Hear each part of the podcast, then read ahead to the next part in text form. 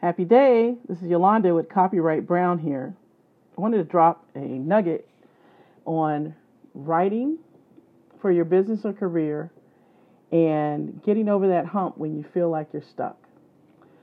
So, a nugget for you is remember that topics that are trending in the outside world is what interests people in the virtual world.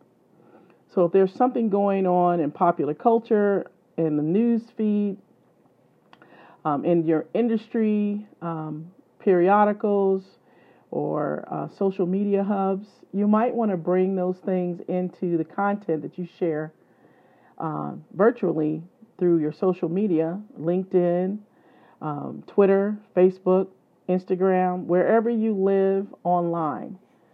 You might want to bring um, your point of view and your interests, your solutions, and your advice to the virtual world to serve those people that you care about and those people that you are serving with your products and or services.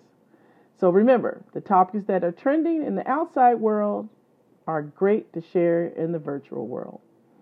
Make it a great day. This is Yolanda Brown with Copywrite Brown. That's C O P Y W R I T E Brown.